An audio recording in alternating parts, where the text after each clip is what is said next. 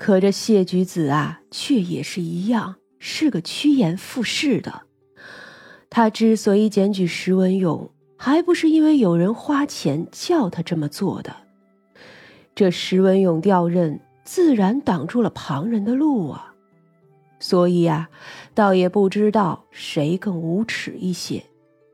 可这官场上的事一向就是如此。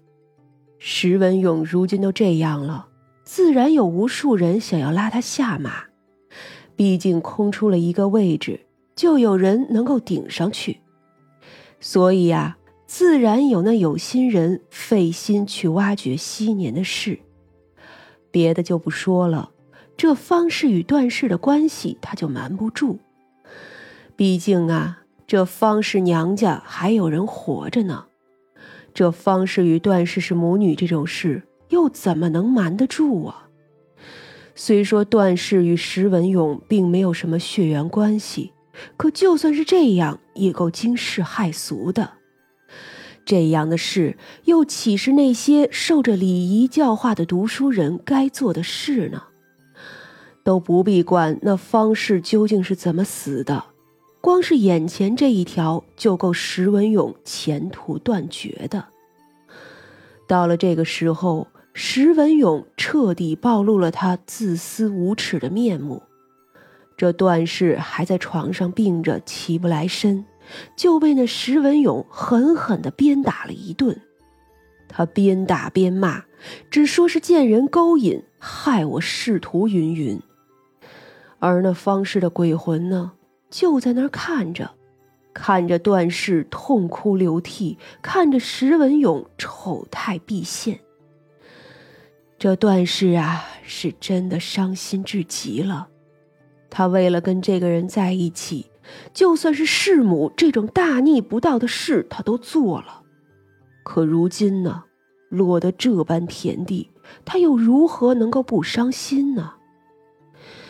因有这些事，府中所有的人都要走了，就算是有卖身契的也来求。有什么能比自己的命更要紧的？那小妾们更是一个也没有留下，伺候孩子的奶娘们甚至连说都没有说一声就走了。反正啊，他们又不是被买进来的。这长子死了。幼子幼女竟是没人管了两天，差点被饿死。毕竟啊，还是这方氏没眼看下去，制造出点动静，叫人发觉了。那段氏已经病入膏肓，显然是顾不得孩子了。而那石文勇呢，如今连看都不想看这母子几个，更是不会管了。这方家。已经要求开棺验尸了，虽然这方氏死了十多年了，可还是能验证一些东西的。石文勇再是不愿意，却也是拦不住的。于是，这方家人就在方氏的坟墓上开始烧火，因为地洞的厉害，不这样做是不可能挖开的。如此这般用了好几日。终于是将那棺木拉了出来。这仵作验尸经验丰富，一打眼就看出那方氏的头颅跟身体早就分家了。其实啊，倒也不必仵作，是个人就能看出不对劲儿来。按理说，下葬十来年的人不至于成这样，那些个从土里挖出来多少年的都不至于成现在这样。更何况那颈骨分明断口不少，就这样，要是正常死亡，那才有鬼呢。这石文勇当即就被下狱了。段氏呢，本来也是要下狱的，可他呀，终于是赶在下狱之前咽下了最后一口气。至于是他真的再也撑不住了，还是那方氏的缘故？便没有人会在意了。这石文勇杀妻却是不能辩驳的，方家人作证，那段氏就是方氏的女儿。这伦理关系上倒不能说十分的错，这大成的律法也没有禁止。可这律法不禁止，却不代表人伦道德上说得通啊。毕竟啊，这还是读书人最看重礼仪廉耻的时代。而那段氏呢，涉及杀母，他的罪行石文勇也没有替他隐瞒，于是啊，死后也得被拉出来鞭尸，甚至他的罪过比那石文勇还要更重。弑母啊，那是畜生都不如的事儿。石文勇被判了斩立决，立即执行。那段氏被鞭尸后弃尸荒野，不许埋葬。至于那还活着的两个孩子，都被官府送出去了，自是有人愿意收养的。不过是两个还不记事的，大的四岁，小的也不过才两岁。但是至于养来做什么，那呀，还得看那两个孩子的命数了。那石文勇死前的三日，却是痛苦不堪了。他呀，每天都要上演方氏的死，而如今还多了一个段氏。他们两个，一个要他死，一个对着他哭。可无论哪一个，都是他不想看也不敢看的。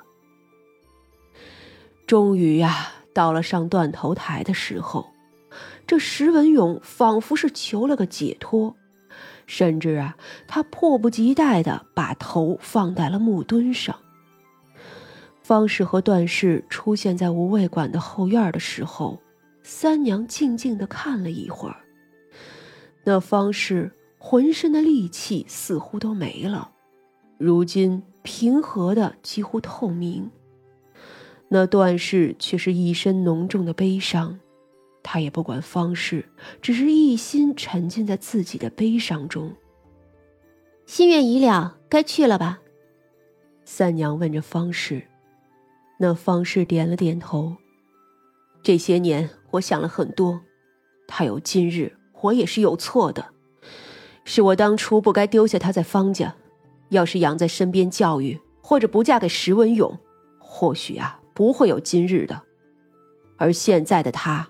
除了喜欢那个人，活着还是死了都没有自己一点的影子。我都想不起来他小时候是什么样子了。我心里眼里就只有如今这个样子。唉，幸亏呀，幸亏我也是有罪的。我下去了是要受刑，不至于见着他爹，不然我可怎么跟他交代呀？方氏摇了摇头。而三娘什么都没有说。这方氏所经历的确实悲惨，可这人呀，可怜之人也有可恨之处。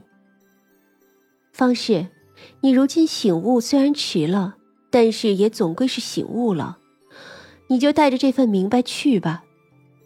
至于段氏，他此时的样子，三娘无话可说。当然了，无论他什么样子，三娘都无话可说。这种东西不配。他挥挥手，招来了一个小鬼，带着这母女俩就走了。这世上啊，被自己的孩子伤害的，远远不止一个方式。薛冲今日回来的早，与三娘闲话的时候，就提起了胡大娘。胡大娘进来是怎么了？她是不是有什么事啊？从那天开始，她就不高兴了。那天？就长生他们捡回来那个小姑娘那天，她那天那样。哦，是想起往事了吧？哎，这胡大娘啊，也是可怜，本体都丢了。啊，本体没了。那他还能支撑吗？能啊，只是也断了修仙的指望了。这胡大娘啊，其实很难得的。她呢是天生天养的树妖。小将军不知道吧？其实啊，这花草树木成精是很难的。一来呢受到天气限制，二来有些植物生长年份本就短。还来不及生出灵智，那寿数就到头了。除非侥幸生在灵脉上得了滋养，这才能有可能成精。所以呀，越是长寿的树木，才越是有可能成精的。薛冲点了点头，一副认真听的样子。三娘呢，索性摸出了一个玉壶，泡上了一壶花果茶给他，又趴在了他怀里。薛冲搂住他，安静的听他讲故事。